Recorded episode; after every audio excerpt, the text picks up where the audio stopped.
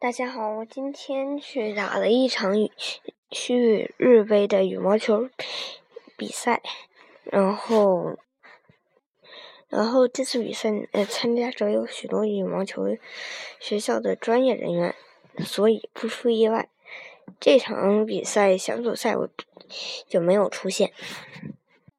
嗯，不过这次这次比赛却给了我许多的经验和教训。首先。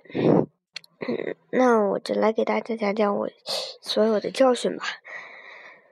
首先，在赛前不要太过轻看对方的实力，也就是不要轻敌。为什么这么说呢？因为我跟我在赛前，我跟一个我要对阵的对手打了一场友谊赛，他可能没有使足全力，所以我认为他的实力。跟我差不多，最多跟我差不多而已。但是我却没料想到他，嗯，在实际赛场上能打的有打的实力到底是怎么样？所以，这是我造成失败的第一个原因。第二个原因就是，当我输球的时候，嗯，心态就已经变了。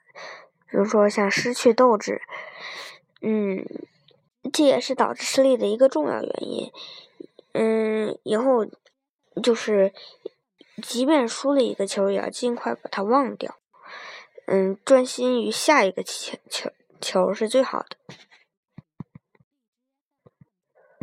除此之外，还有许许多多的羽毛球技术上的问题，比如说像自己的动作有一点有一点没有那么规范，老是甩来甩去的。所以以后可可以必须要多，就必须要多看老师的演示，并且一定要增强自己模仿能力。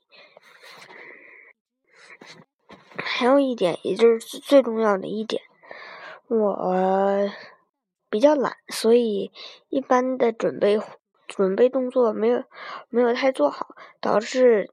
嗯，在赛场上那一瞬就晚了，就晚了一点点，这就导致嗯打不到球，或者球打的歪歪斜斜。嗯，除此之外，嗯，还有一点就是打球一定要打的聪明，永远不要把自己的球往对方的手上打。嗯，然后，嗯，然后一定。一定要对方在哪，你就不往哪打，这样一般就有很大几率能成。嗯，这也是我最嗯最应该养成的这几个习惯。嗯，第一，不要太懒散；第二，不要轻敌；第三，无论谁在场或者你已经遭受了多大的失利，也不能。